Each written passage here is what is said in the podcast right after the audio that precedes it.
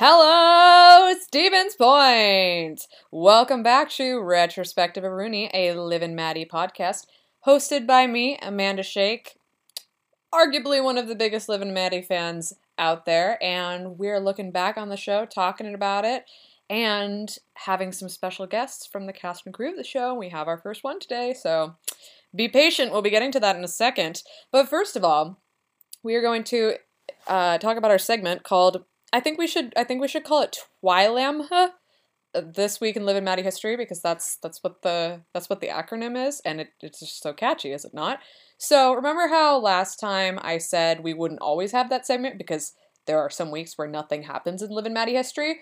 Well, last episode we did have that segment, and guess what? We have it again right now. Uh, is Maddie excited? I just heard a squeak. It was probably Maddie because Liv doesn't talk that much. I don't even know where she is. Where did that squeak come from? I I think I see one of them. them. I think that's Liv though. That's usually where she lays. I don't know, but she's excited, so that means you should be excited too. So here's the thing: September, Liv and Maddie's. I'm pretty sure every season of Liv and Maddie premiered in September. I'm just I'm looking at what I wrote down, and I don't have all the season premieres written down. That's because they didn't all premiere in this week, but they did let me think it. Yeah, all four of them premiered in September, and two of them premiered in this week. So on September 15th of 2013, Team Rooney premiered, and technically that was the official series premiere because the first episode had kind of had its preview after Teen Beach Movie in July, and that was on a Friday night, and then the regular night would be Sundays. So, so the next episode w- was on a Sunday, and that's when it started regularly airing. And some Disney accounts were posting about the anniversary of it on that day a couple days ago. So, but I think they also posted it in July. I know they did last year at least, but I'm pretty sure they did this year too. So, like, Liv and Maddie kind of has multiple anniversaries. It's not the only show that does because a lot of shows have have that situation of a preview episode and a later episode sometimes it's hard to keep track of shows anniversaries. Like I one of my other favorite shows is Darkwing Duck, and I honestly don't know when to celebrate its anniversary because like four times a year they'll be like happy anniversary to Darkwing Duck. I'm like, when is it? Like Liv and Maddie, I know it's July 19th and September 15th. That's pretty pretty set. Uh, but I totally remember watching the episode premiere. Sunday night, had school the next day, went to the Disney store the next day to get the new Frozen merchandise that just released. Man, this seems like eons ago, does it not? And then, two years later, September 13th, 2015, was the season three premiere. And that was two episodes back to back. We had Continued Rooney and Voltage Rooney.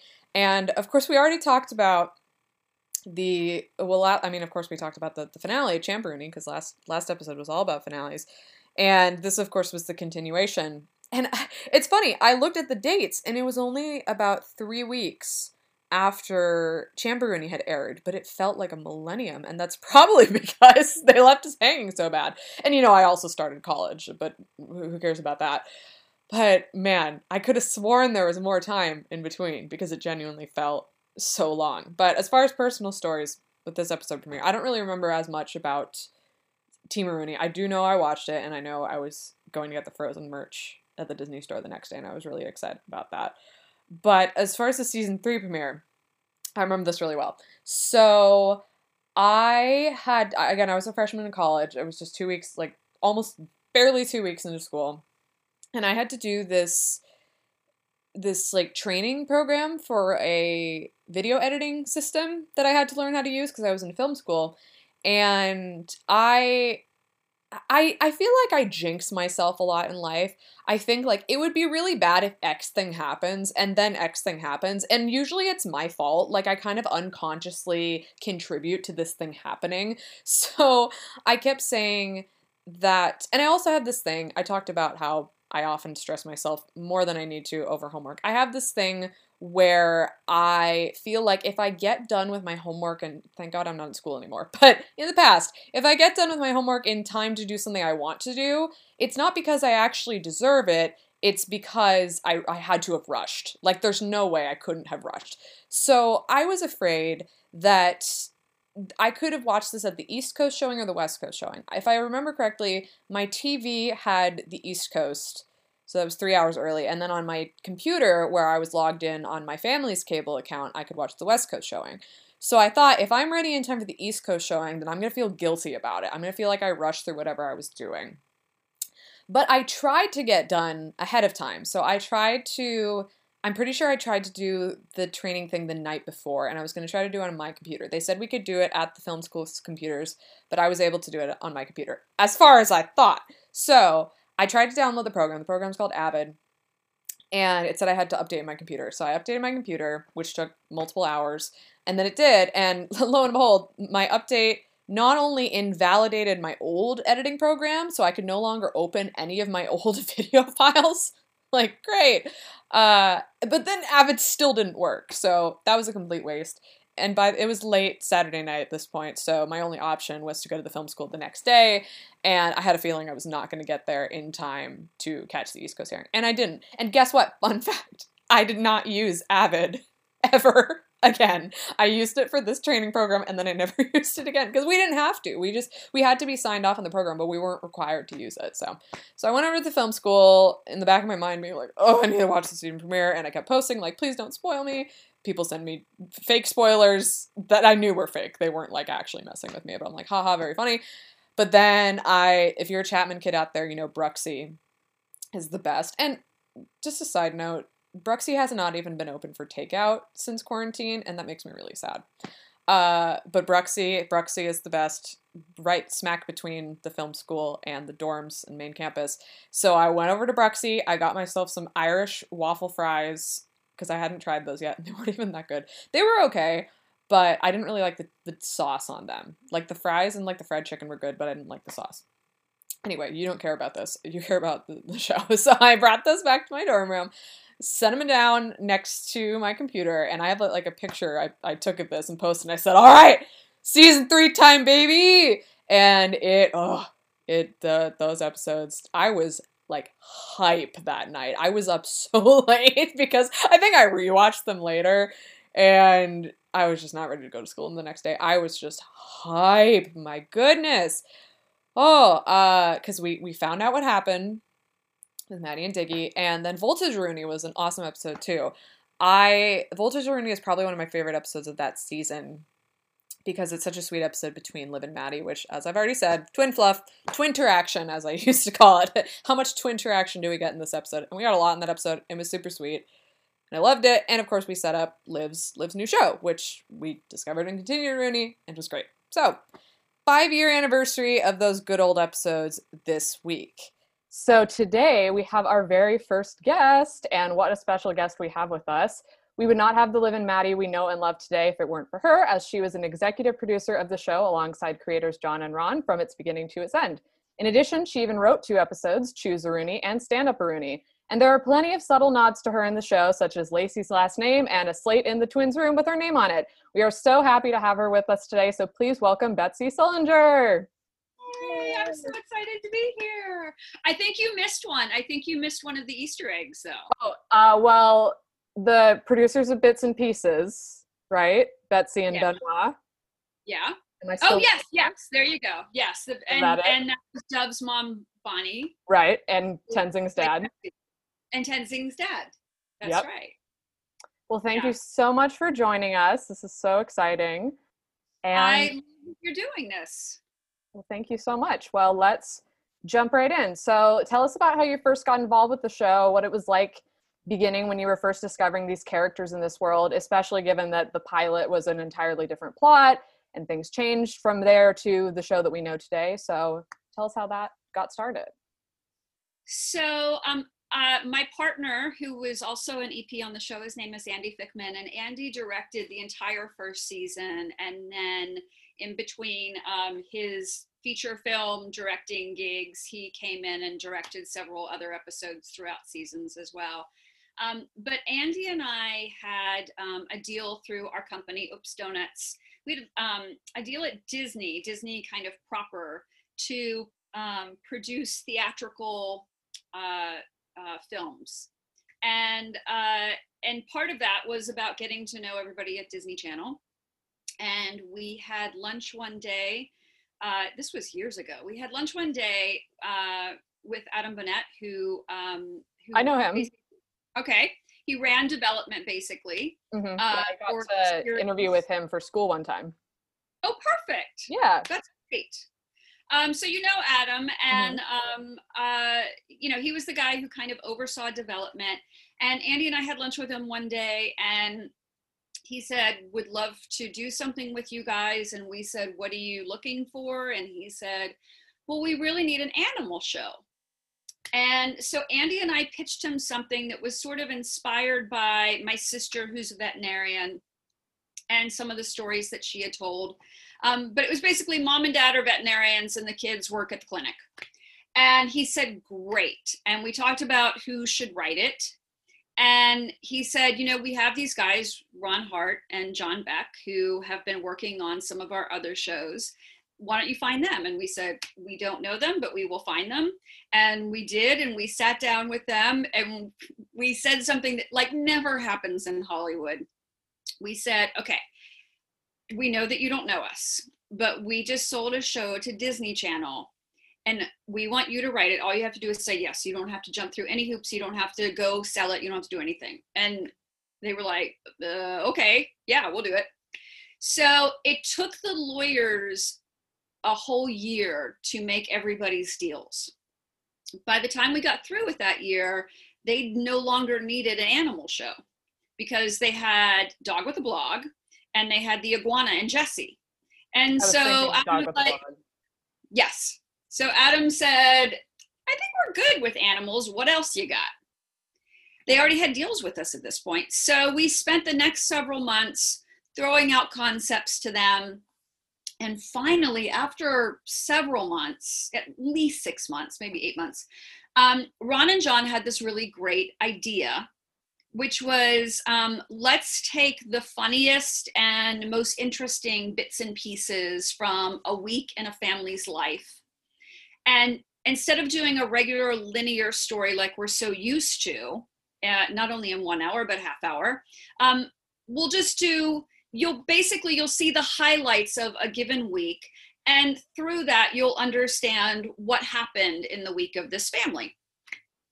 Um, with the idea too that you basically end up with fun kind of two minute segments in, in a world where um, you know everybody's on social media it would be an easy, easily digestible bite-sized thing to share on social media. So um, uh, so we said, you know, let's do that. And um, we created a pilot that was kind of inspired by the Brady Bunch in that um, over the summer, mom and dad had gotten married and they each had a son and a daughter, and their families had blended and they were kind of trying to figure out, kind of like the Brady Bunch, how do we take all of these kids and this whole family and make it one? And the pilot was the first week of school, and mom and dad both worked at school. Um, and it was our whole cast, uh, with the exception of we had um, the, the wonderful, wonderful, wonderful Cozi Zuehlsdorff, who, so you had um, Dove playing a character named Alana, and you had Cozi playing her sister Crystal. And then we had our two boys. The rest of the cast is everybody you know. It was just Cozi was in there. Um, and we made that pilot. And after we you know you make the pilot and then you test it it's a whole process. And ultimately we weren't high concept enough for what they needed. And so gary marsh the head of disney channel sat down with us and said i really love what you did. I really love the cast. Um, i grew up with a show called the patty duke show. And I've never found an actor who I thought could really pull off playing twins. But you guys found this girl, Dove Cameron, and I think she's the real deal. And I think she can play twins. So now, mind you, by the time we had this meeting with him, we were two years in. It had been two years earlier that Andy and I had lunch with Adam. So it is two years later, right? And we sit down, and this is like around the end of August. And he says, So here's what I want you to do I want you to take the family that you have, and I want you to create the Patty Duke show. And um, you should have identical twins. Um, I think Dove should play them. And figure it out. And oh, um, I need to decide if I'm going to make this or not uh, right after Thanksgiving. Mm. Suddenly, we basically had around two to three months after two years to take a cast that already exists, to fit them into an entirely new world, and to create a script that is good enough that they say yes to. That is nearly impossible to do. It's really hard, and especially after two years. And we had all fallen in love with bits and pieces on all of our characters. Um, but um, Ron and John, especially, just they rose to the occasion in really difficult circumstances. And uh, we knew that we wanted to have a musical component. So we knew that one of our twins would um, be an actress and a singer. And we knew that one of them would play a sport. And that's all we knew. So as Ron and John were off writing, um, we started working with Dove and we had to go to Dove, who basically hadn't do, done anything. Our casting director found her at what was essentially a glee club performance at Burbank High School. It is almost impossible to find a kid actor that Disney Channel doesn't already know. They know kids everywhere, not only LA, they know them in every major city. And they follow them, they follow their progress. So to bring somebody unknown into Disney Channel and somebody who is as special as Dove was like, they literally looked at us like, who is this girl? Where did you hmm. find her? And the answer was Burbank High School. Um, it was just a crazy story. So Dove hadn't done very much. So hmm. we had to go to her because we didn't have very much time and we had to say, okay, here's the deal. You're no longer playing Alana. Alana doesn't exist anymore. Now you're going to play identical twins. We know that one of them is an actress singer, so you'll be able to sing, and we know that one of them plays a sport. We have no idea what sport it is yet. We'll figure it out. But in the meantime, with that information, which is like almost nothing, we needed Dove to start creating a character, not a character, two characters. And so she really started, she started journaling to figure out, and at the time, the names were Liv and Heidi, hmm. uh, which eventually became Liv and Maddie. So she started journaling and she had, you know, separate entries for each girl. And she really started working through um, things like um, if I know that one is in a sport and I know that one is an actress, what do I know about them? How does this inform me? And she created, you know, Liv always sits up straight. You know, she's very well trained. She's very put together. She goes on auditions a lot. Liv has a higher register voice. It's kind of sing songy. Um, she came up with the notion that you know when Liv gets uh, when Liv gets nervous, it's you know she does the but it but it's like very lyrical. Everything about mm. Liv is very lyrical and very put together. And Maddie, you know, Maddie slumps when she sits. Maddie's like, bruh. Maddie, you know, everything about her, she always wears the ponytail. Um, she came up with Bam What. Uh, so as Ron and John were writing the script, Dove really was creating these two characters. She created um, uh, music lists for them, like Spotify lists, and she figured out what songs would Liv love and what songs would Maddie love. And so when we changed her, um, sometimes you know we would do twin scenes, and she would she might start with lit with Liv, say, um, and then we would finish out the Liv stuff, and then she'd have to race to go change into Maddie. And while she would do that, she'd put in her earphones and she would listen to Maddie's playlist, and that was part of how she was able to make the transition from one character to another. I mean, she just, she was so brilliant at it. Um, but she really built those characters as Ron and John were also building those characters. It was pretty incredible. Um, and so it was a true roller coaster ride. But eventually, I think right before Christmas of that year, they pulled the trigger and said they would do the show. And um, we start we didn't have to do another pilot. We went straight to series and we started filming like early spring. And i think we were our first episode we did like a sneak i think with one of their movies over the summer. But it happened really quick and that was after just two grueling years. Um, and it was a tough process um, it was a true roller coaster ride. Um, uh, I don't think there are a lot of shows that are up and running today that were based on an entirely different pilot. Uh, but that was us. And we just really put together such a beautiful cast, um, the loveliest people. And I think from day one, really, we were a family. Yeah, that's awesome. Liv and Heidi. Now I'm going to be thinking about that a lot. it doesn't ring the same way that Liv and Maddie does. Not quite, yeah. so, as this was a family oriented show, were there any shows that you watched growing up that you drew inspiration from? Well, the Brady Bunch for sure. Right. Um, uh, you know, I grew up with the Partridge Family and um, you know, both of those songs had musical elements to them. Mm-hmm. Um, and you know, I watched when I was a kid. I watched old shows too. Like I loved My Three Sons, which is like a black and white show. Um, I have older sisters, and so often I would just watch whatever they were watching. But definitely, especially for our pilot, it really was kind of inspired by the Brady Bunch. Mm-hmm. Uh, I loved any show that had musical elements. I I was so down for that. Yeah. And it's cool that you mentioned uh, the Patty Duke show because I remember when the show started hearing about how it drew inspiration from that. And actually, when I was 12, I think I saw Patty Duke in Wicked the first time I saw it, and we got to meet yeah. her. Mm-hmm.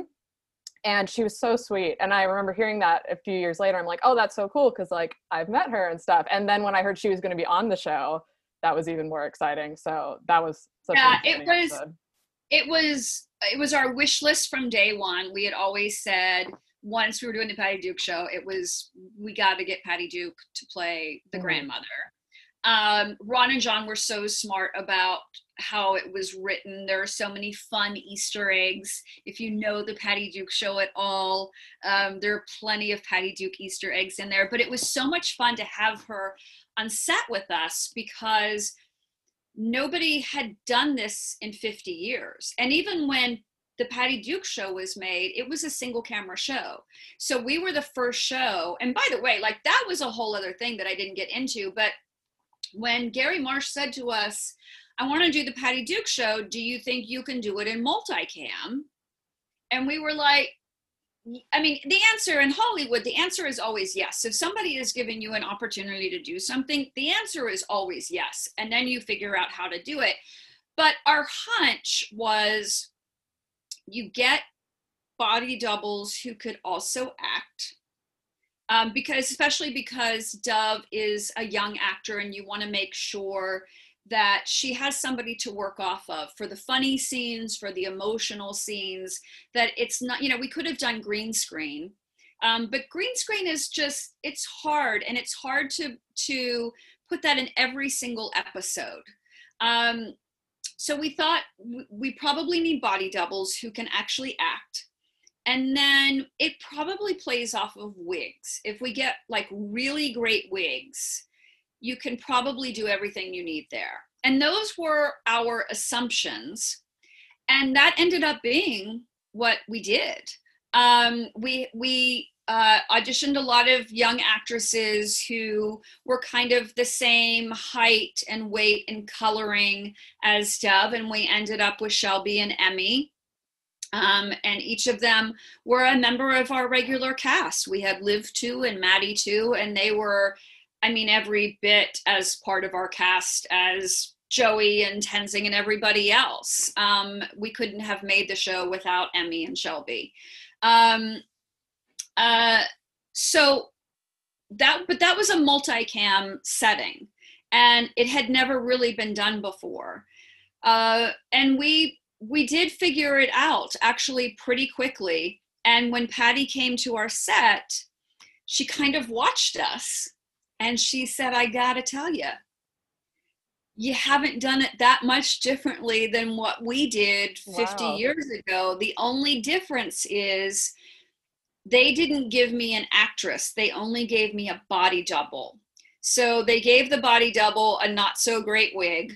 and I had to just work off of a human body, but not somebody who was giving me anything really. And so she, as an actress, really appreciated having Shelby and Emmy there and what they contributed to our show and to Dove's performance.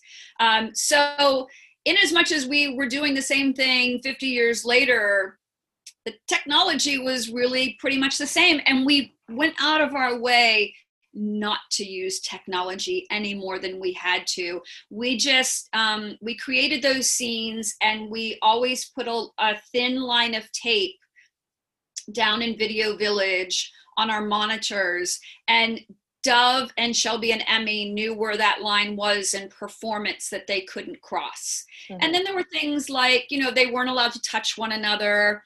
Um, eventually, we got braver as we went along and we could do the hugs off of somebody's back. So now I watch all of those episodes and I always know, oh, that's Shelby, that's Emmy. Mm-hmm. Um, and so we got brave, we got pretty clever with it, but mostly the show was made in editorial and it was really interesting when we first started um, there was the question of do we tell our audience what we're doing? Uh, and it was a it was big discussion actually. And the feeling was let's let's just do it the patty duke show like it's it's it's the patty duke show and you don't talk about patty duke necessarily. She just plays like identical cousins, which that's the whole thing. I don't understand that. But um, uh, so we decided not to tell anybody. I kind of, I assumed that clever viewers would look at our opening titles and realize that there was only one girl name there. Um, and then there became a concern once we didn't tell them for a while, there became a concern of is our audience going to get mad at us once they discover? Are they going to feel like we tricked them? And we noticed at audience shows that first audiences were like wait what? This is incredible. Are you kidding me? And but they loved it. They had so much fun and they loved getting to see how it happened. They loved getting to mm. see shelby and emmy and how those scenes were put together. And so after a season or so we finally did like um, a sort of an interstitial where mm-hmm. we did the behind the scenes of, and it was Dove and Shelby and Emmy showing here's who we are and here's how we do it. And we did find that the audiences really loved it, but for a little while we were a little concerned that, you know, mm-hmm. are they going to be mad at us? Well, I I went to five live tapings, and there was only one of them. Most of them, Dove was only playing one twin. She'd already shot out the other twin. But when I went to Sort of Sisters Rooney, I kind of got to see in when the final scene, I got to see her switch out as the twins, and that was really cool. And when I tell people that I've been to tapings, they're always like, "How do they do it? How do they do the twin thing?" And so you bring up the interstitial. I'm like, just watch this video. It explains it. Yeah, because we had a lot of people who were asking us once the word was out. And we just realized like audiences were loving it so much that we thought, let's just bring everybody in, the entire audience from all around the world. Let's show them what we're doing. Mm-hmm. And um, and uh it just yeah, it was it was fun and special and we got it down we really got it down to a science. Sometimes with new directors um, you would kind of have to walk them through the process. Uh, but it really wasn't that complicated. And Dove just became a total rock star at doing the changeover. Um, and I, I was just always in awe of her because, you know, you have to keep in mind that this was a girl who hadn't done very much. And in every single episode, because we had twins in pretty much every episode, um, in every single episode, she had to know two sets of lines and two sets of blocking. And she had to like it was just crazy. Like she had to remember all the mannerisms because shelby and emmy had to mimic what she was doing in rehearsal. So they built those performances in rehearsal but they had to remember here's when i do this or if dove decided she was going to do this you know she was going to like you know hit her hit her forehead she had to always do that because then shelby or emmy had to do the same thing. And it was just incredible to me that she always was able to remember that and you never waited on dove to get it right. She just man she's just a rock star. Well she won the emmy for a reason. She really did. I mean i, I wasn't i i didn't really think we stood a chance at that to be honest with you not because she wasn't deserving of it but because i just I don't know, I wasn't sure that they would give it to a Disney Channel show. And I was so thrilled when she got it because it is so easy to underestimate the amount of work that went into four seasons of that. And then we put in musical numbers. I mean, it was just, it was a lot of work for her, and she was incredible. Yeah, I I'll never forget. I was at Disneyland in line for It's a Small World, and my phone starts blowing up, and I'm like, "What's happened?" And I'm like, "Wait, she won and i'm like screaming at my friends and like half of them had never watched the show. They're like who is she talking about? I mean within within a few times of hanging out with me wh- whoever i hang out with they they start to find out what liv and maddie is because eventually i will start talking about it. So i'm just kind of losing my mind in line for it's a small world. I'm like on my social media like i'll post something later. I love that. I love that you were so invested in it. Oh yeah. As a fan that was so exciting and validating for me that was amazing. Um, so- and talking about when when the audience uh, when we when you weren't sure of what they would think of the twins and stuff, I've heard Dove saying how a lot of people have said that Maddie's just a hologram. um. Wow. Dove's life would have been a lot easier had Maddie just been a hologram. Yeah. Uh, no, she she brought it twice I mean, you know, it was just incredible. Again, she had to she had to do everything twice in every single episode. It's just incredible to me. We were well, so lucky to have found her. Yeah, she's just incredible. And Shelby and Emmy are the really the unsung heroes of the show. Shelby and Emmy, yes, absolutely. They are the unsung heroes. I mean, they they're both terrific actresses, but there were so many times when we would do something um, really emotional. Mm-hmm. And uh, man, they got Dove to where she needed to be as an actress. And I was so glad when we did Linda and Heather that we were able to always trying to figure out like where can we put and we did them in the Froyo Yolo Froyo mm-hmm. Yolo um uh, Ron Hart's masterpiece. uh, we put them in that and that was like a fun little easter egg but we always wanted to give them roles because we always saw every single week how great they were as actresses and we wanted everybody else to be able to see it. And so it was so fun after all the years of talking about linda and heather and building up that show and those characters for the two of them to do it it was perfect. Oh yeah. And as a fan especially as a fan who knew who Emmy and Shelby were along the way. That was so exciting. And because I'd, I'd met them and I know them and I was like so happy for them when that episode came out. It was nice to have them in the spotlight and it was fun for the three of them to all three get to work together at once. They never got to. It was always Dove with one of them. And so it was it was a lot of fun for the Blontourage yes. to uh, to get to do something together. I, I was at that live taping too, but I missed most of the actual Linda and Heather scenes because I went up to go to the restroom and I came back in, and right as I'm about to come back in, the light goes on. So I just stood out there for like 20 minutes and I came in. No. And my friend is like, You just missed everything. I'm like, I'm sorry. I I wanted to make sure I looked nice for the meet and greet. I'm sorry. uh, but it was it was still awesome what I did get. I hope see. you have good pictures from it anyway.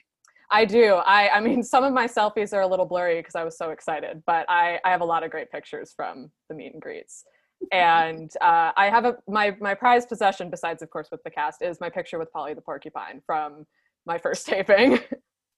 I think all along the way got pictures with Polly the porcupine and the um the uh brain Olympics that we did where they shoot yes. the and it becomes Polly. Mm-hmm. Um, I am the proud owner of that. I've seen your pictures of that. Yeah.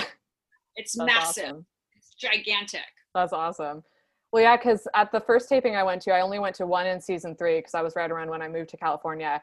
I the signing table was in the Ridgewood High set. So if you can, if we recall, uh, Artie in I think Mom Zeruni when he said, "I'm going to get a picture in every room of this house." That was me in Ridgewood High. Like, take pictures of me every single place. I'm on the stairs. I'm by the locker. I'm by Polly. So like, my picture with Polly is my icon on like every social media. oh, I love that. And by the way, I think I probably have all those same pictures too. Nice. I was looking back at one of my pictures by the lockers. It was just in line um, while I was waiting to do the meet and greet. And I saw, I looked at the numbers on the lockers and I realized one of them was the haunted locker from BFF yep. Me from the reunion. I'm like, perfect. uh, so moving on to the episodes that you wrote. So the first episode you wrote was uh, Choose Rooney. So can you tell us what that experience was like, especially after having been with the show for almost three seasons at that point? Um, boy, both of those episodes were so special to me, and I have to credit Ron and John. Um, I, you know, I started when I first moved to LA. I started in half hour television, and my first job was working for um, one of the great comedy writers in half hour television. And so I, and I had been a writer's assistant in, in a comedy room. And so I cut my teeth in this world. And then I went off to work in features.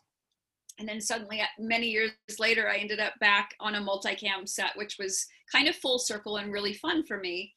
And Ron and John came to me season one and they said, kind of casually, like, we think you should write an episode. And at this point, I had been in a foxhole with them for a couple of years. We knew each other very, very well and they had gotten many many notes from me uh, so we knew each other pretty well and they said um, we think you should write. And um, i said i appreciate that. I, i'm sure there are plenty of other great writers in this world who could use the job and you should hire them. And they did and then they came back to me season two and said okay we think it's time for you to write now And I said the same thing. I think there are probably good writers who would love to have the opportunity. And so they came back to me season three and they sat down very seriously in my office and they said, So here's the deal. We have gone to all of the writers that we know and we have had them all write for us. It is now time for you to write. and um, and I hadn't written multicam before, but I knew these characters in this world so well. And my job for a couple of decades now has been um, working with writers and helping to develop worlds and characters and stories with them. And there's a certain amount I think you pick up from osmosis. So uh, we decided on the wedding episode. Uh, and uh, it was it was so fun. It didn't it wasn't until like later on i think that they decided to make it an interactive like that was the only interactive episode that we ever did. Um but i had so much fun planning the wedding and i remember um plan, planning the cake. I really had this very specific idea of what i wanted the cake to be and it needed to be weather themed of course. It was johnny um, uh, but it was it was so much fun writing that episode, and um, uh, and then you know after you turn in the draft, you get to just you spend the week in the room with the writers, and every day you're tearing it apart and putting it back together again, and we just had the best writers, man. That team, I would I would put our writers up against any family show out there. Um, they were just fantastic. And every day they made that script better and better and better. And so, what made it to screen started with me, but it was very much a, a group effort. and I'm so appreciative to all of them. Um, but it was, you know, it was very much a, a Josh or Diggy episode. Mm-hmm. Um, uh, it was Team Team Mosh or Team Miggy, uh, and I think we had the hashtags going. Mm-hmm. Um, but it was it was really fun to do that episode, and then we had talked. You know, when Joey came to us, you know, he hadn't done a lot. He really, his success had been as a stand up comedian. And he had opened for Tim Allen and Dane Cook and some big stand up comedians. And he was he was like 13 14 when he was doing this stuff um, so by the time we got him i think he was around 15 and his final audition um, just because I think he had been out of town and it was the way everything worked out. His final audition was like a half an hour before our table read for the Bits and Pieces pilot. So for that pilot, every Disney department head had come in for it. All of the casting people. I mean, it was a conference room full of all of the muckety mucks from Disney Channel and here is this 15 year old kid who has not done a lot. And the head of Disney Channel says, Hey, I hear you're a stand up comedian. Do something. Well, I mean, can you imagine if you haven't prepared that yeah. you just all of a sudden have to do stand up comedy in front of a bunch of really scary looking people at the other side of the table? And he did this whole bit, I think, on his grandmother, and it was hysterical but that was the moment that he got the gig.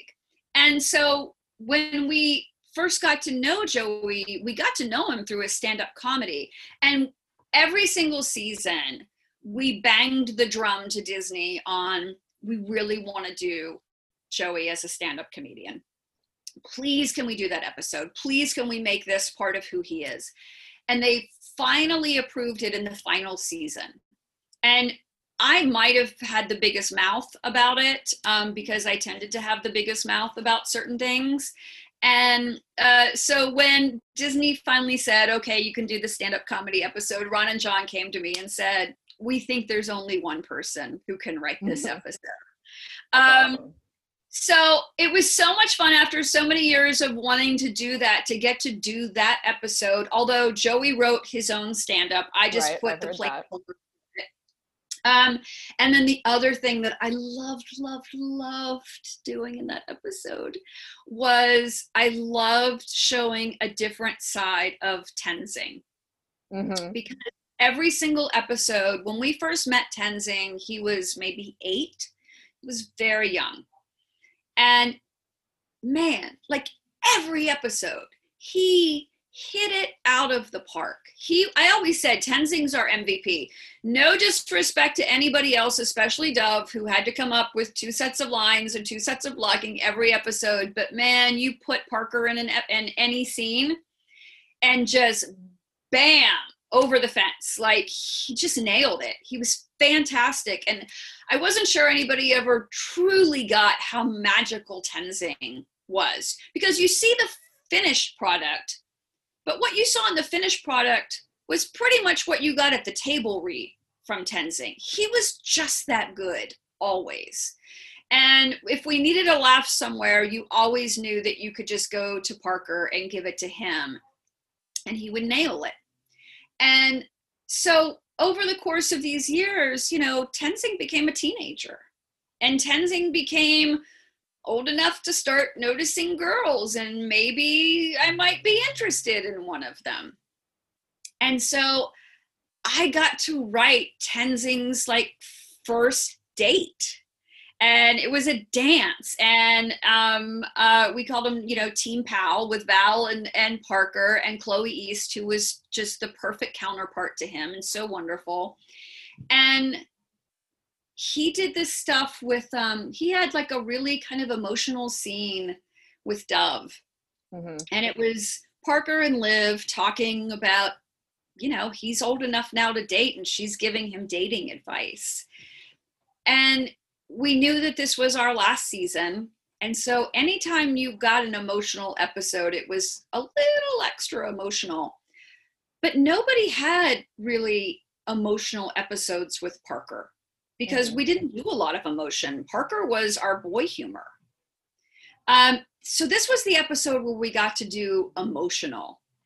And man, and especially anytime Dove was part of the emotional element, the waterworks were always because they started with Dove and then they just ended up all over the set. and um, so I think, again, it was a collective script effort. And I think we wrote some really beautiful stuff for them. But it was so important for us to have a special moment between Dove and Tenzing because it really hadn't existed in any of the prior three seasons. So as much as I loved getting to to write Joey for the first time as a stand-up comedian, um, it it really was so special to get to do the softer side of Parker. Uh, and that was that's um, that's one of my favorite episodes because of Tenzing stuff and because I just thought he was just so good at it. He was so good. I oh. miss him. I'm getting emotional as I oh, talk. You're making you're making me emotional just thinking about this. I, I miss all of them. I mean, I think especially for the kids, it was their first time to be part of a series like that. Yeah. And you don't always appreciate it when it's your first time, but I had been part of a couple of series before then and I knew how special it was. I knew the family that we had created. And um and it was hard to leave them, but we remain close. We did a Liv and Maddie Zoom over the summer. You did. Uh, That's awesome. We did, and um, we're always in touch with one another. And um, it's so interesting. Like when I'm on social media, to see, you know, Joey and Jess and you know, they all became best friends with one another. Mm-hmm. They, and they all remain so close to one another. And so, this family that we had on set, I feel like Liv and Maddie will never die because the family that we created on set carries on to this day. And we will all always remain close with one another. Um, but I just miss seeing everybody every day. Yeah, I can imagine. Well, going back to that episode you're talking about Liv and Parker, I loved I yeah, I loved that there was that scene between the two of them, especially because and same with that episode with Maddie and Joey, where it kind of spotlighted two one-on-one relationships that we don't always get to see and also doing them in an emotional sense, like Maddie being such a big supporter of Joey, and I, I really loved that side of it. I think at that point we were starting to feel nostalgic for what we knew we were going to miss. Mm-hmm. And so you got to look back at the three seasons previous to that and you got to kind of figure out what haven't we done? And so we wanted to try to make sure that we did all of it.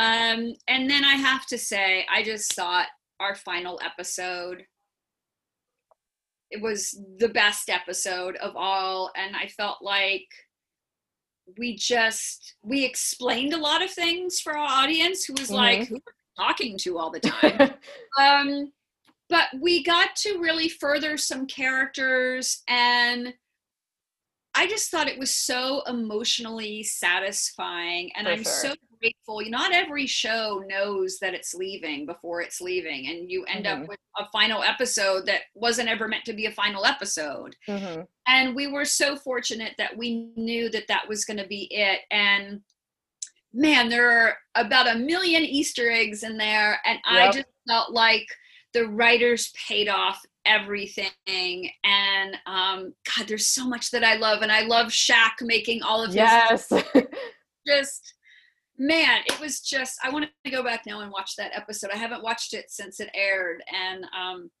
I need to binge watch. You know, as I was listening to your first, the first episode of your podcast, and you're talking so effortless, effortlessly about the names of all of the episodes and what happens in them. And I remember all these things happening, but I couldn't necessarily tell you what episode they happened in.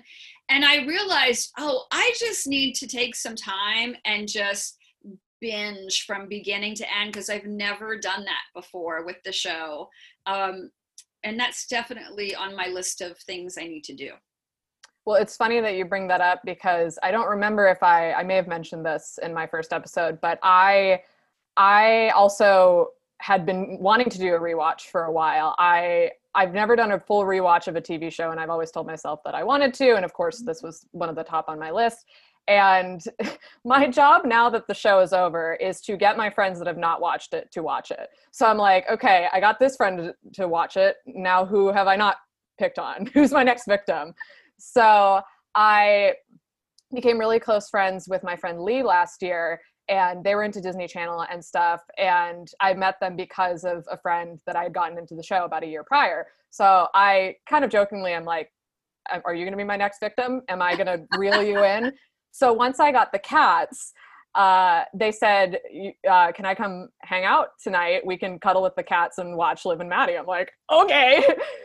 Perfect. Yes. So I I said if you want to binge watch it without me, you're welcome. But it ended up that we rewatched the entire series together, and that was such a cool experience for me. And if I didn't love the show already, I fell in love with it all over again, and fell in love with Dove and and the characters, and it was just such a cool experience to watch it as a full product.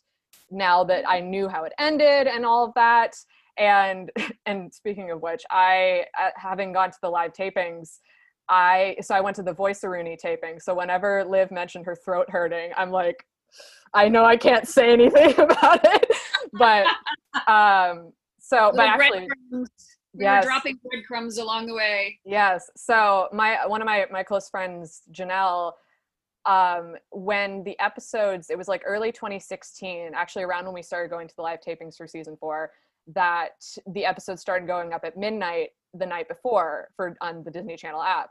So mm-hmm. we had midnight watch parties every week and oh. it was so much fun. So we would like go to Disneyland, have a movie night and then cuz we lived like 15 minutes from Disneyland and then we would watch the episode of midnight and that was those were some of the happiest memories of my life. Like so much fun. And Can I tell you, it was I, it was so much fun for us. I will only speak for myself, but I think I probably speak for more than myself. I have been in this business for a, a long time. Um, and I have to say, I think that we, Andy and I first decided to, to, we really wanted to do Disney Channel when we were at Disney, making movies at Disney. But I, my son was little at that point. And I thought, man, pretty soon he's going to start watching TV and it's all going to be Disney Channel. And if I'm going to have Disney Channel on in my living room 24 hours a day, I, by God, want a show on the Disney Channel. And so it became kind of this vision quest for us to have this show on Disney Channel. And it, it really became the most emotionally fulfilling professional experience for me and part of that was because we built this really lovely family on set. Mm-hmm. Um, and it was very important to us to have a happy, functional set because we were super aware of the fact that these kids and any other life would be at school and they weren't. They were missing that experience. So we needed to make sure that um, in their daytime hours, we were giving them a really happy, fulfilling experience. Yeah. Um, but the other part of that was once we started airing, we um, we became really super connected to our audience through social media, mostly Twitter, because we would do a lot of live um, viewings and we would live tweets during our, our episode viewings. Um, and we got to know so many people on social media that was part of our audience. And, you know, sometimes they would inform what we would do in episodes. Sometimes they would give us ideas. Sometimes they would ask questions that might spur ideas.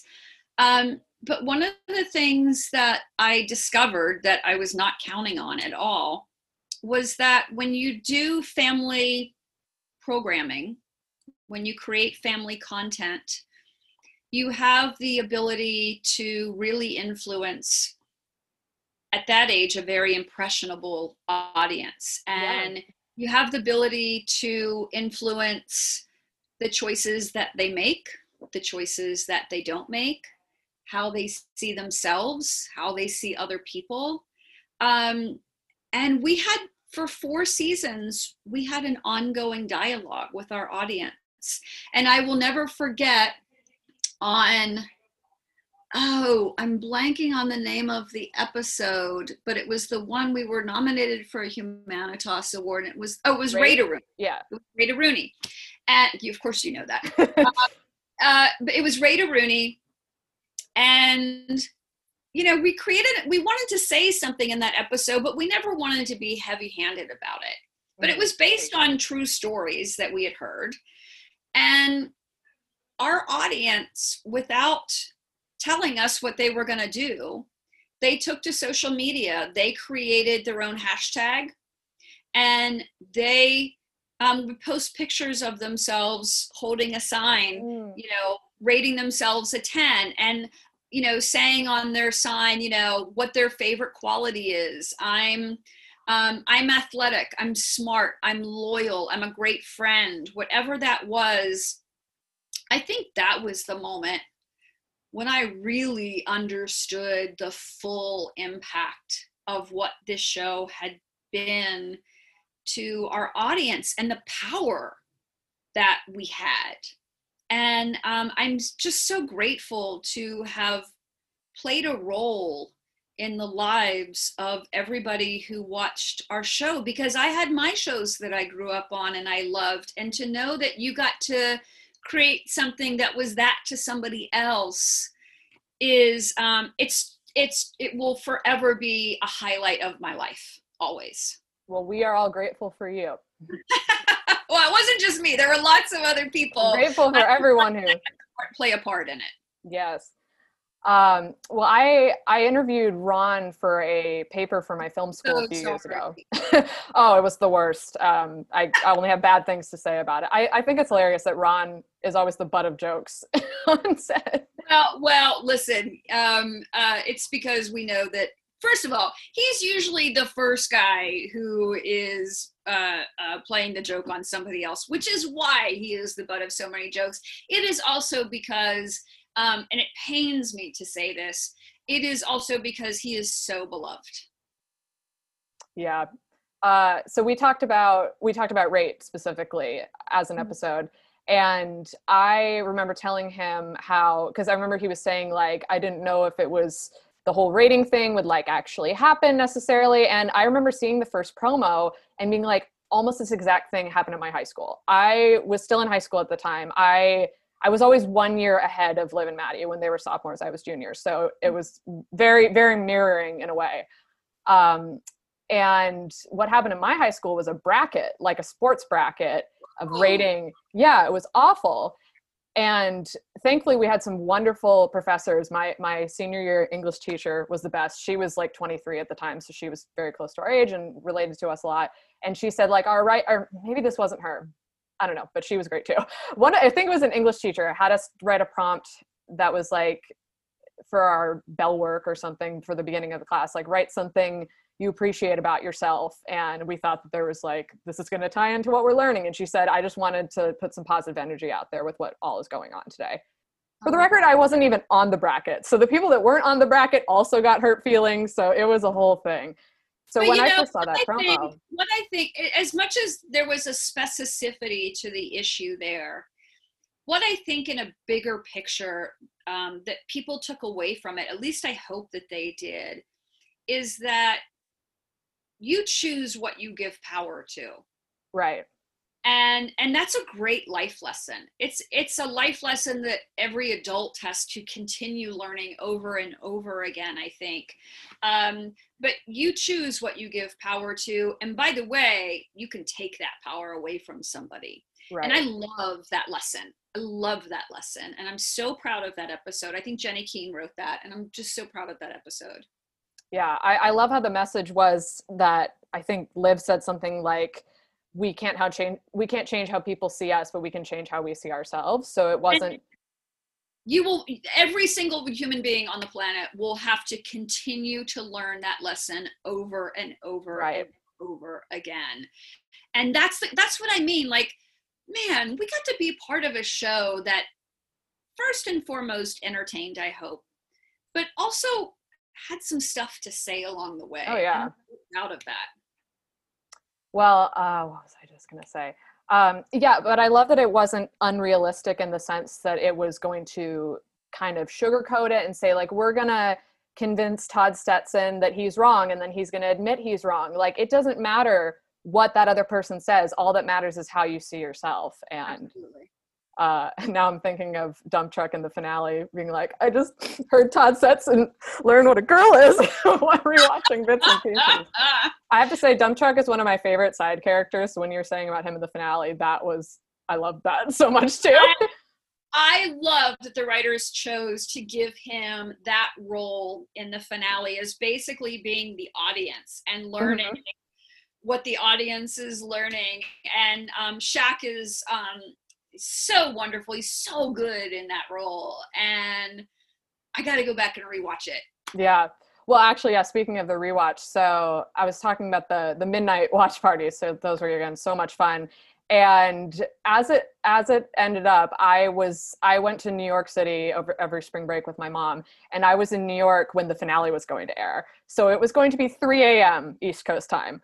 And I'm I'm a night owl, so that was really no big deal for me. It was a little bit because I was busy and I knew I'd had to get up the next day. But when I heard that date announced, which ironically the other show that has really impacted my life a ton it's always Liv and Maddie and hannah montana which uh-huh. was what i in my formative like middle school years like that was my middle school Yep. show and, And, now this iconic. it's an iconic show. of course so the Liv and Maddie finale aired on the anniversary of when hannah montana premiered so i'm like this is like a sign it's like full circle Wait, what day was that? march 24th Is that like your lucky day now? It is. It's it's I get sad and happy on that day because you know what else is ironic? This is shows. what? You can you can watch the first episode and the last episode. Right, right. Uh this is sort of off topic, but it's it's related. You know what else is funny is that I one of the other big loves in my life, and I talked about this in the first episode, is the musical Jersey Boys. Yeah. And I fell in love with that around the time I fell in love with Liv and Maddie. So for the past like six years, like Liv and Maddie Jersey Boys are like my two personality traits. And Jersey Boys closed on Broadway on Dove's birthday. so January 15th is a weird day for me.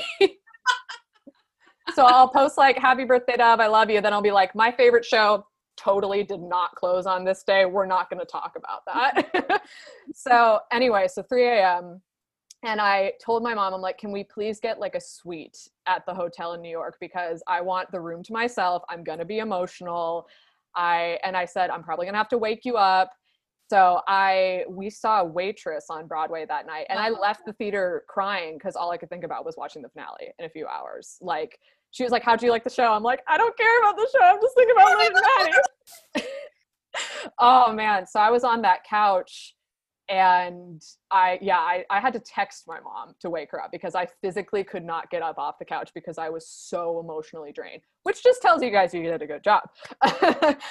so I and so you you mentioned that uh, you hadn't rewatched it since it aired, and neither had I because I couldn't bring myself to. I I'd, I'd watched um, bits and pieces of it. Ah, Uh, it's amazing how often you use that phrase now that you I know. it. And then my friends that get it will be like wink wink wink. Uh so so like i said i was rewatching it with my friend and i i was telling them i'm like i don't know if i'm going to be able to watch the finale with you. But we had done virtual watch parties since the pandemic started so uh we had just been type chatting. So i'm like okay good so you don't have to see me crying so we rewatched it and i i'm not really uh, i don't cry much at tv shows and movies. I cry watching finales because i think of the bigger picture like i'm saying goodbye to these characters whatever. Um and so i'm like if i cried it the first time even less likely i'm going to cry the second time. I totally did.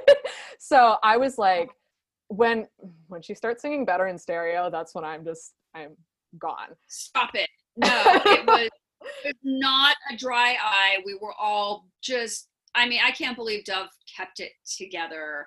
as much as she did at the end we all said something like we all had like champagne basically and we all said something and um, we were just bawling our eyes out but the thing that i remember about shooting that episode um, from the very beginning we it was important to the eps that um, it, obviously we wanted to have a great show creatively but we wanted to make sure that by the time we were done with Liv and Maddie and we sent the kids back out into the world, that we sent them out happy and functional and ready to take on any opportunities that came to them. We felt like their parents in that way. Even though they all had great parents, we felt like their parents. And that was a big thing for us.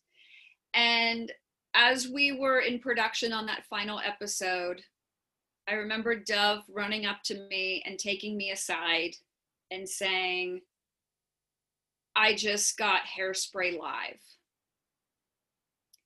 And we both started bawling our eyes out. She for the opportunity, and she she was going to be Kristin Chenoweth's daughter, and mm-hmm. uh, that was her idol. And we came close. mom Mom-a-Rooney, we really uh, wanted to get Cheno in that episode and she had a scheduling conflict so we couldn't but we had tried from time to time to get cheno on the show and it never worked out so this for her was i get to work with my idol and for me it was we did what we promised that we would do. We sent her out into the world with an incredible opportunity and i knew that she was going to go from us straight into that. And it was so i mean every single day of that show was so so emotional. Um, but i was so proud that she got that in that last like it just felt like kismet like oh, yeah. she was ending something but she was beginning all of these great opportunities yeah. um, and it was so it was it was it was just lovely knowing that she was going on to something else. Like you mm-hmm. hate seeing your child sent out to the world, but you know that there are great opportunities waiting for them. Yeah. And that was so lovely. Yeah. I I remember when it was announced that she was going to be in Hairspray Live. I was actually um, with with friends, all of which who were fans of hers, and we were all just not having a great day. And then we were looking at our phone and we are like guess what guys? And that just that made our day so much better. And then we had a watch party for it. It premiered a couple days before my birthday. That was fun. But it's funny it's funny how i often joke like Kristin chenoweth is like legally the only person allowed to play dove's mom now. So when my friends and i went to see dove and mamma mia at the hollywood bowl and jennifer nettles is playing her mom and we're like Kristin chenoweth is somewhere right now really angry Jennifer Nettles was great. I saw that too, and um, that was a, that was a great. Again, it was just like showing up for these moments that she's had. That we were kind of her springboard for. Oh yeah. And I I saw a couple of months ago. I went to see her um, at the Dorothy Chandler Pavilion, mm-hmm. Me too. Light Piazza with Renee Fleming, and if you haven't been in the Dorothy Chandler Pavilion, I was there opening night for the show. Were you? It yeah. is is massive. It, mm-hmm. It's 3,000 people. And so I don't have to tell you that no, not only did she hold her own against the powerhouse that is Renee Fleming, but you just, she owned that stage. Oh, yeah. You could have heard a pin drop.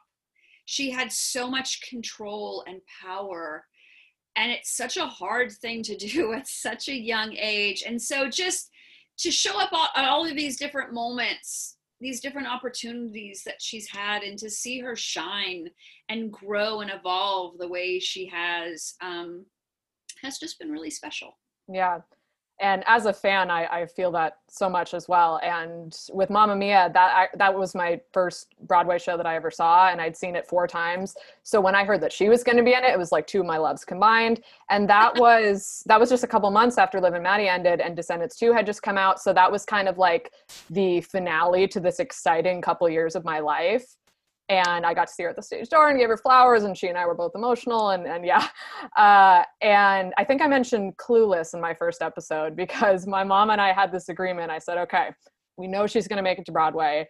I don't want to travel by myself. Can we agree that you will come with me to New York whenever she makes it to Broadway? And this one morning, she posts like packing up my life, going to New York. I'm like, Mom, think it's happening. And I'm in the middle of class trying to text her. I'm like, she just got cast. We have a month and a half. Can we go to New York? Uh, and we did. And we were there for the first preview, and I was oh amazing crying, leaving, and it was it was so much. Uh, and then it was around that time that they announced her being in Light in the Piazza in London. Mm-hmm. And I'm like, hey, mom, we've never been to Europe. and I'm like, listen, if you say no, I, I don't want to sound like crazy like New York. I really, really want it. But I'm like, if you say no, I totally understand. But I'm like, I'm graduating college. This could be our college trip. We can make a trip out of it. She's like, yeah. Like my mom, my mom is uh, loves Liv and Maddie, loves Dove, is like all in for all of this. She's so she's like, yeah, let's do it. Cool. My mom is she's awesome. Uh, and uh, so we we went to London to see it, and we were there opening night, and it was right around that time we found out I was coming to LA, and I'm like, I'll see it again then. so I'm four for four of her opening nights, and I, I couldn't be prouder of that. You really are a super fan. Well, thank you. Uh, well, talking talking about the finale, yeah, I watching it, I was like, I don't think I'm gonna cry. I'm I'm I, I can hold it together. And then I was just like hyperventilating and I'm texting my friends. I'm like, I'm good. I'm just a little numb. And I'm like, never mind, I'm crying. and then all three of us got emotional. And then they were saying, like, uh, my friend who had just watched the show for the first time was like, I'm so happy that I got to experience this with you because I know this is such a pe- special part of your life. And then my friend who had already seen it, who I, I forgot to mention that uh, my friend, all three of us were watching together. One friend who I who had gotten into it like a year prior and she's like liv and maddie has been one of my favorite parts of our friendship and when we met she didn't even know who dove was like i was just mm-hmm. so proud to have gotten to share that love and that's something that i hope the podcast will help do is that uh, to, for people who haven't watched the show or want to revisit it that hopefully we can kindle that love.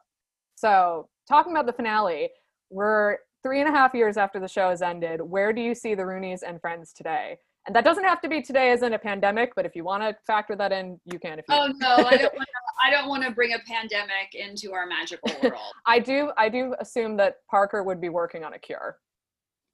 Um yeah i mean parker could be up in space. Yeah working on a cure mm-hmm. um i you know it's a good question i don't know. I feel like Ron and John probably have very specific answers to this. Um, I when I think of the show and the family, I really just think about the love and the togetherness. So even if they are, you know, at far flung parts of the world, if Maddie is doing her tiny houses and Liv has gone back to Hollywood to do a show, uh, and uh, who knows maybe joey is a stand-up comedian and parker has been to space. Um, i hope that they are getting together as frequently as they can uh, uh, because they um, they're you know i just always think of them as a family yeah i always like to imagine because i know right at the end Liv booked her Broadway role, but everyone was was going wherever they were going. But I always like to imagine that they all showed up for opening night, no matter where they had been. They absolutely all showed up for opening night. Um, you know, this was a family that really showed up for one another. Yeah. Uh, and I loved that our pilot was Liv having left the family coming back and trying to find her way back into a world that didn't stop after she left. Um, everybody's lives still went on. Mm-hmm. She was the person who left, and um, I, you know, and and she, you know, obviously she found her way back into it. Um, but they just, I, you know, I, I think, I think it's because what you see on screen really is what was off screen too. Yeah. I mean, it really was a family. I was going through pictures the other day, and I have a lot of pictures of audience tapings, but most of them are just all of them sitting together and watching audience night together. And it was just, it's all of the stuff that you never saw on screen of them as a family. And um, I, I hope that no matter where each of us end up in this world and and no matter how much time passes that um that that will remain i'm sure it will and i know that dove and john i believe uh, and i choose to believe this as well believe that liv and holden have gotten back together since meeting Oh. up in new york oh listen uh i'm all about that i Oh, um yeah. I took the um there was a shirt oh it was the one that bonnie wore and the Mhm. wardrobe department made me a, my own shirt um that was Lolden and it's a heart with Dove and Jordan and um, when we did, we watched our Disney threw us a, a, a kind of a cast and creatives party, and we all watched our final episode together. And I wore my Lolden T-shirt, and I am the um, self-professed pro- uh, president of the Lolden fan club. But yes, and I really fought like there are so many moments when I'm sure Ron and John just wanted me to go away. and probably one of them was in my insistence that Jordan be in our final episode and that we at least hint at the fact that Lolden will be a thing. Uh, that was super important to me. I, I have to agree. I, I would I would be the vice president maybe of that club. I, I would have you as the vice president. Thank you. and I'll get you an appropriate shirt for it. Awesome. Add to my collection. I have the Jillo shirt because And- and John I posted that design. Well, j- please, Don't get me started. I would be so thrilled for Jillo to continue to be a thing because what a great evolution of a relationship that was. Um, and I have to say, as the writer of Choose a Rooney, uh, I'm I'm Team Mosh. I am too. Are you? I am. Yeah. It's taken um, rewatching the show and, and a lot of, and, and I, I feel like not just that, but a lot of my feelings have adjusted and, and stuff like that. But Josh, Josh and Dump Truck are really my two favorite recurring characters. Josh is just such a sweetie pie, and yeah, I I love his dynamic with Maddie.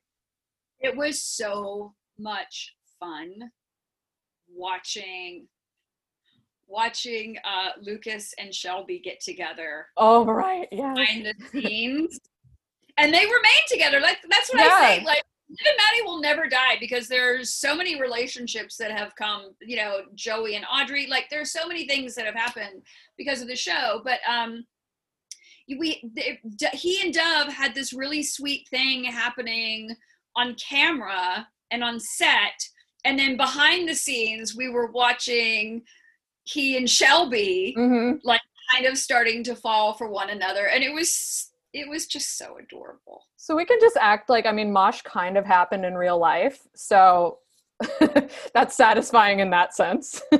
Well, yeah, totally. And I actually think Team Mosh won that vote. count. My friends and I were just talking about that. So I, like I said, I had my midnight watch parties. So I, I didn't watch the live episode, but I had already watched it the night before. And I remember um, my friend Janelle and I, who I mentioned, um, we, and I mentioned her because I was trying to remember why, because she came with me to all, pretty much all the season four tapings. So that's why when we watched the episodes together and Liv mentioned her throat hurting, we could talk about it together. We just couldn't tell anyone else.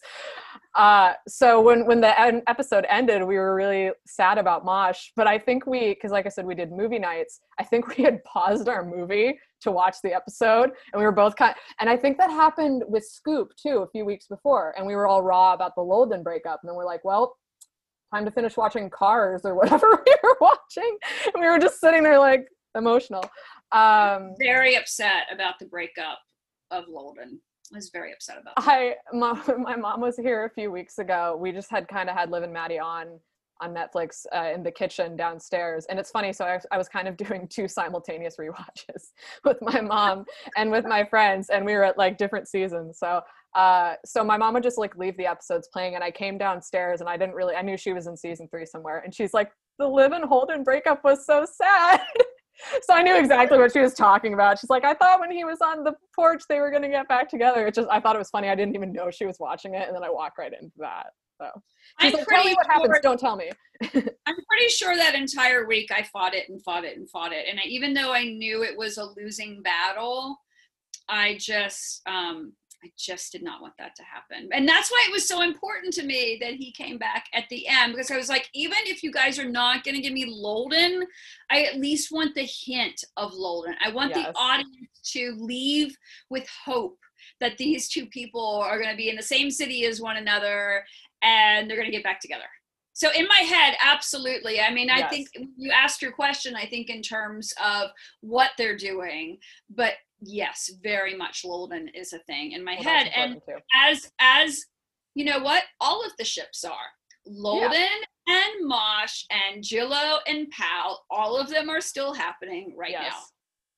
That's what we love to hear. And I mean, the most important, of course, is Johnny and Gemma who got married. So Yes. Yeah, that was yes. Chloe was so, and and yeah, Kurt was just on our um Zoom and when Andy, my partner who was an EP, Andy directed a movie last year with John Cena called Playing with Fire.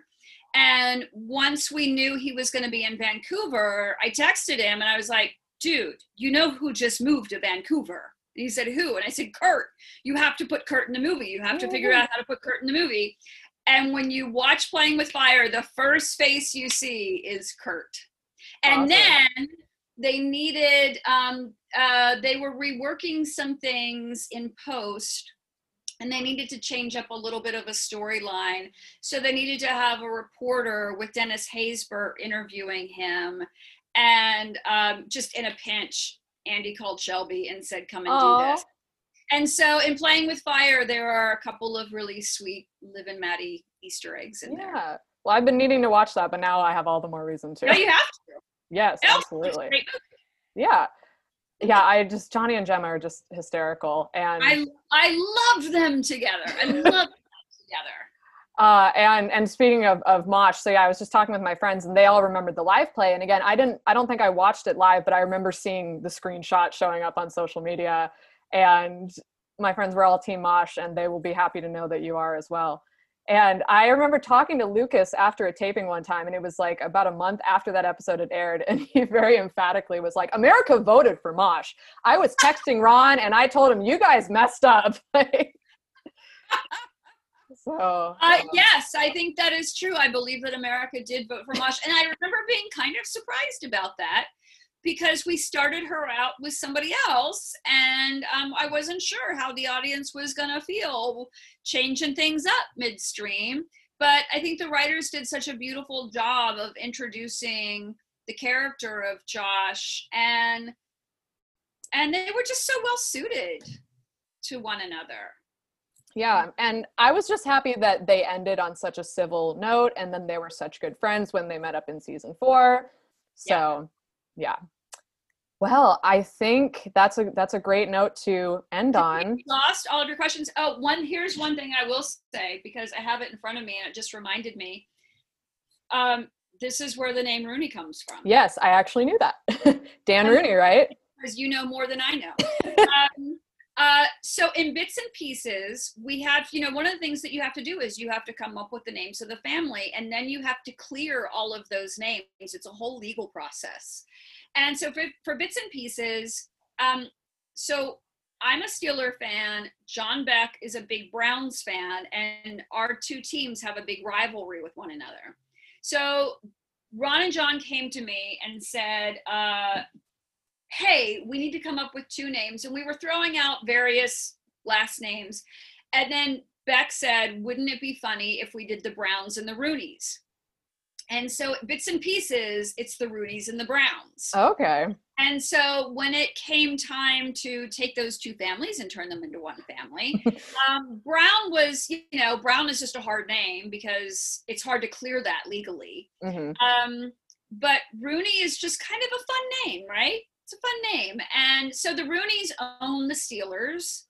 And if you know Rooney Mara and if you know Kate Mara, that is their family. And that's where Rooney Mara's name comes from because her maiden name was Rooney. I think I might have heard that. So so we named them the Roonies, and um, and so that will always be my little thing. We set it in Steve. We knew it was going to be Wisconsin, and then we set it in Stevens Point because Andy's mom is from Stevens Point, Wisconsin. So Oops Doughnuts has the name of the family and the city that they lived in, and that's like our little thing. I think I remember seeing John post one time that someone asked why is it set in Stevens Point, and he said Andy's parents met there or something.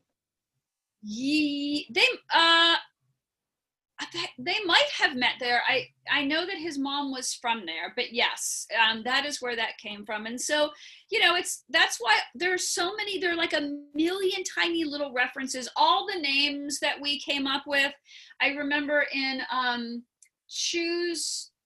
Uh, no, uh, yeah, choose a Rooney. Um, I mentioned the. I wrote the family in called the Poundstones and all the writers were like poundstone that doesn't sound like a real name but the poundstones are the names of all of my cousins. Oh. So we all use names. Ridgefield has a ron thing with his mom's school. Like there are a million things that we can look at in in the course of five four episodes uh, four seasons. And every every choice has a reason behind it and mm-hmm. so there are so many things that are so personal to all of us um, yeah. and so many little ways that all of our lives are woven into the fabric of this series and that just makes it all the more special i'm sure for everybody who's part of it yeah yeah I, I remember talking about that with ron too because i have a whole episode of the podcast planned about easter eggs in the show and so just so many names of the crew show up. And when you've watched the show for long enough and you see the names in the credits you're like wait a minute that name rings a bell. And i remember i think it was like a week or so before i interviewed ron and i mentioned this to him i was watching Switch-a-Rooney and liv has the mailbox and she's like you'd like you might want to return this to the hoovers. I'm like wait a minute that's one of the writers. Uh that's and, Hoover man. Yep. My all of our kids were in it. My son was in it twice. What um, my, was he in? My husband was in it twice. Um, my husband was the clogger on New Year's Eve. Okay. And then my husband and son were um, customers at the frozen yogurt spot at the frozen yogurt um, place where Maddie and Diggie were working. Mm-hmm. And then all of our kids were trick or treaters my my son at the time i had just produced a movie for paramount called the scout's guide to the zombie apocalypse about boy scouts versus zombies and so our our amazing uh, costume designer elizabeth martucci Tooch, um, put my son in a boy scout uniform so he's a scout and so i have all of this for me it was all this cross promotion between my yeah. movie and TV show. Um, but all of our kids, I think, were in it. And so cool. um, and Bonnie played yes, and Bonnie played Betsy, which was funny because Dove always called me the other mother. And so her real mother played her other mother. Perfect. And so there are just like a million things like that. Someday we all just have to get together and binge watch it together and um, have fun with all of those little there are a million little easter eggs i love that you're doing that and i love that you're doing an episode on the finales yep um and my son loves gravity falls so we can't wait to hear the similarities to gravity falls um, so I, you, I, I love all of your ideas for the podcast, and I love thank that you're you so doing much. the podcast. Yeah, thank you. I I mean, obviously, I've I've spoke plenty on how much how much I adore the show, and honestly, for the past few years, I'm like, what do I do with my life now that the show is gone? And I really started I, I started actively rewatching with my friend like i said but before that uh, it started airing late night again and i set an alarm for 1 a.m every night to watch it and it just reinvigorated that love. Like it never gone anywhere but i hadn't rewatched it that much since then and it's like I'd kind of just felt out of touch from myself from myself for a couple years once the show had ended because it was just such a I talk about this in the first episode how like I really found myself in the show and then I rewatched it I'm like I think I left myself there. And so I'm like I I still see myself in the show. I need to mm-hmm. keep it alive in my life one way or another and even if it's been gone for such a long time and and this to do this podcast I, I thought was the perfect way to do it and to get to connect with people like you people that especially people that I never got to meet when the, when the show was going on. And I, I'm looking forward to hopefully reconnecting with people that I have met, but even more so with people I never got to meet. So I'm I'm so fortunate for that. I think it fun. You know, a lot of people, um, I meet people all the time. I just literally had somebody, an old, old, old friend of my sister's, um, said, you know, uh, my grandchild has just discovered, uh, and she just finished the entire series. So I sent her an autograph picture. But you know, it's out there now on Netflix, and I'm sure at some point it would be Disney Plus. And um, people are just now discovering this show. Yeah. And so for them who you know they weren't part of the original airing of it i'm sure it will be fun for them to find your podcast and to hear all of this stuff and kind of get to um, hear some of the behind the scenes stuff Yeah. that uh, people knew when we were on because we were on social media so much um, and our kids were doing interviews everywhere but for those people who have discovered it since they're going to love your podcast Well, thank you. That is that is my hope.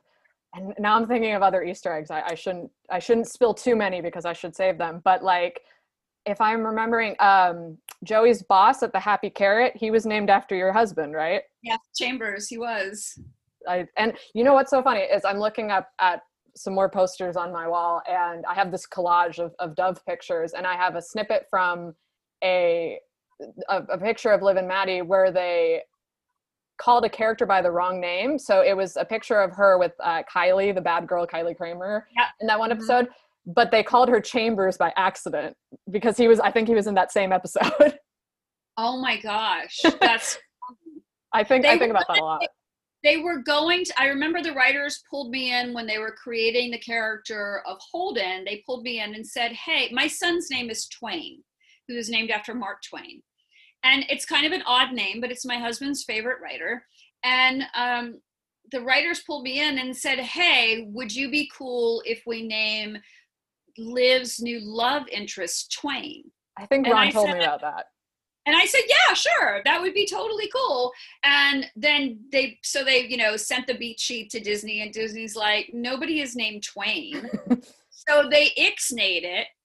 And simultaneously, I had told my son, who at the time was maybe like in first grade, I said, hey, I think they're going to name a character after you and Liv and Maddie. And he was like, no, no, no, no, no, no. I don't want any characters named after me. I do not approve of that and um, so it was actually probably good that that Disney was like, uh, "That's not a real name," and I'm like, "No, it is a real name because named my son after somebody who had been named that," um, which was very funny. But so Lolan was going to be Twain until Disney said we need an actual name, So would that be Twiv, I guess, or I guess. Lane? Viv, and Twiv. I don't- honestly, Lolden is not great. e- Like we had to try to figure out how are we going to ship these people because otherwise it was going to be HIV. yeah. And that like no version of that really worked. No. And uh, I hear some people call it lived in, but I think Lolden is more common. Yeah, yeah. I never liked lived in because that's an actual phrase. Right. I just like to say that the community of people who ships mosh can be called the mosh pit. Yes. totally. I love it. I'm in. I, I meant I've been meaning to make like a meme for years of like someone like running into a pit and it's just a picture of Maddie and Josh together and it's like the mosh pit. Ha ha. uh, and like um, I think I'm thinking back on Easter eggs. I think in Meatballs, Meatballs Rooney, when the Maddie and Will are hosting the Camp Porcupine, they're two girls that are named after Ron's daughters. Yep. And then Ron, Ron makes his way in there a couple times as Liv's body Oh. double and the Oh math teacher. God. I, I still can't believe he well ron and john made it in both they both made it into that episode and ron was just so brave and so ridiculous and i think we all had pictures of ron and his green screen suit uh, somewhere on all of our office walls at production um, and him in that ridiculous wig. Um, but then the funny thing was beck was playing the uh, Beck was, I forget who he was playing because it wasn't the director because Garry Marshall was the director, but Beck, Beck was playing like a PA or somebody on the Space Werewolves set. And Andy, my partner, was directing that episode. And we got Garry Marshall because Garry was Andy's mentor. And um, so Andy, but Andy, he has a uniform basically that he always wears as a director. And it's Bermuda shorts and a t-shirt with a, an Oxford shirt over it and a hat. And that's what Andy always wears. So we did not tell him, but we went to wardrobe and we said, you need to come up with something that looks like Andy. And so Beck shows up on set for that character dressed exactly like Andy. and Andy is almost it's impossible to put pull anything over on Andy. I, I and eh, he and I have worked together for many many years, and only once have I ever seen him this shocked. And it, when Beck showed up on set dressed as Andy, and the crazy thing was that what wardrobe had put him in was almost exactly what Andy had. It was a pink Oxford, which how many times do guys wear pink Oxford? and plaid Bermuda shorts. They were the spitting image of one another to the point where somebody took a picture of Dove was up, she was on wires as the character in Space Werewolves and Beck was standing below her dressed as Andy. And it was a super cute shot of them. And Andy and I shared an office because we're partners. So we shared an office. And um, behind Andy's desk was this picture of, um, of Beck and Dove. And Dove is floating on her wires. And Beck is dressed as Andy. And it had been that picture had been on the wall for months. And somebody came into our office and and said something about oh i love that picture. And andy said you know what? That's actually my favorite picture of me and Dove. and i started laughing. And he looked at me he was like what? And i said dude that's not you. It's like of course it is. What are you talking about? And i and i said that's beck dressed as you. And then he got really close to it and he was like, Oh my God, all this time that was, I have that picture up on the wall because that's my favorite picture of me and Dove together. And it's not even me.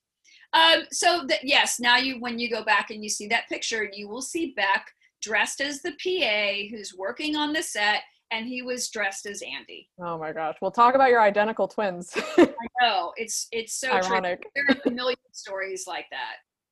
I can't oh. wait to listen to that episode. Yes. Well, uh, any any parting words for us? Um, just that I love that you're doing this, and I love that people are continuing to find this show.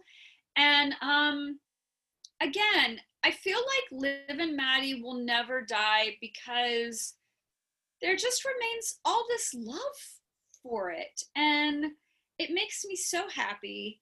And I'm so grateful that I got to play a role in all of that. And I'm grateful for all of the fans. I know that we all are, but man, it's one thing to be a fan with a show that is still up and running and still has this energy out there.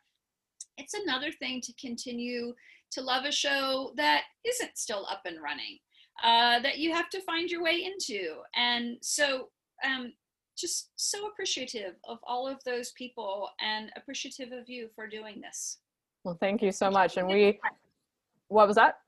And and keeping it alive, like you're yeah. keeping the show alive by doing this, and I and I just love that. Yeah. Well, thank you so much for saying that, and thank you so much for having having spent time on the show with us. We were so so grateful for it. I'm happy to do it, and I can't wait to listen to your upcoming episodes. All right. Thank you so much. All right. Take care. And um, bam, what? Bam, what? Yes. we are so, so happy that Betsy could join us for this episode. What, as I already said, what an amazing guest to have, especially for her to be our first guest. Like, I, I can't believe how, how fortunate we are. So, big, big thanks to her. We are so happy to have had her with us, and we hope you enjoyed our interview with her. We hope you learned some new things about the origins of the show. I know I did. It's I always I always kid myself that I know everything about Liv and Maddie, but I still have more to learn, and I'm I'm I'm always so excited when I when I learn new things. So that's I mean that's a lot of our goal with this podcast, and I, I hope to continue to learn more new things, and I hope that you guys as my audience will get to learn some more too, and of course some fun, just some fun behind the scenes stories and tidbits. So, join us back here in two weeks, as usual, every other Saturday. So, two weeks from today, or maybe you're not listening to this the day it gets posted, but you know what I mean, the day that this is posted. And our next episode, we're having another guest, and this guest is my good, good friend, Janelle Cordova, who I have already mentioned in this episode, actually. I've mentioned her a few times. And she Kali Rocha herself referred to her as my partner in crime.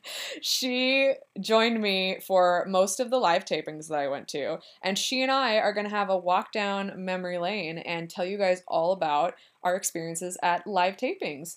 I've been to five, and she came with me to three of them. It feels like a lot more than that, but my first one I went to before we really knew each other, and then there was one that she had to miss because she had a, a, final. And that was when Kali was like, Where's your partner in crime? We'll talk about this all next time. But I'm so excited to share with you guys these behind the scenes stories because getting to go to these live tapings was such a cool experience for me as a fan and for me as just a person passionate about TV and film to get to see these things going on behind the scenes. My first Liv and Maddie taping was my first ever live taping of anything. I would later go to tapings of a number of other shows, but that was my very first, and of course remains my favorite. So I'm really excited to share those those stories with you guys.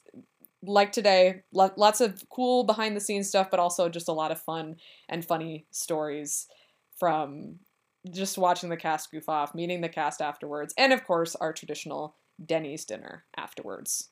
You'll hear all about it. So join us back here in two weeks listen wherever you want to listen to podcasts Spotify, Apple Music, Anchor. Of course, thank you to Anchor for helping us out with this podcast.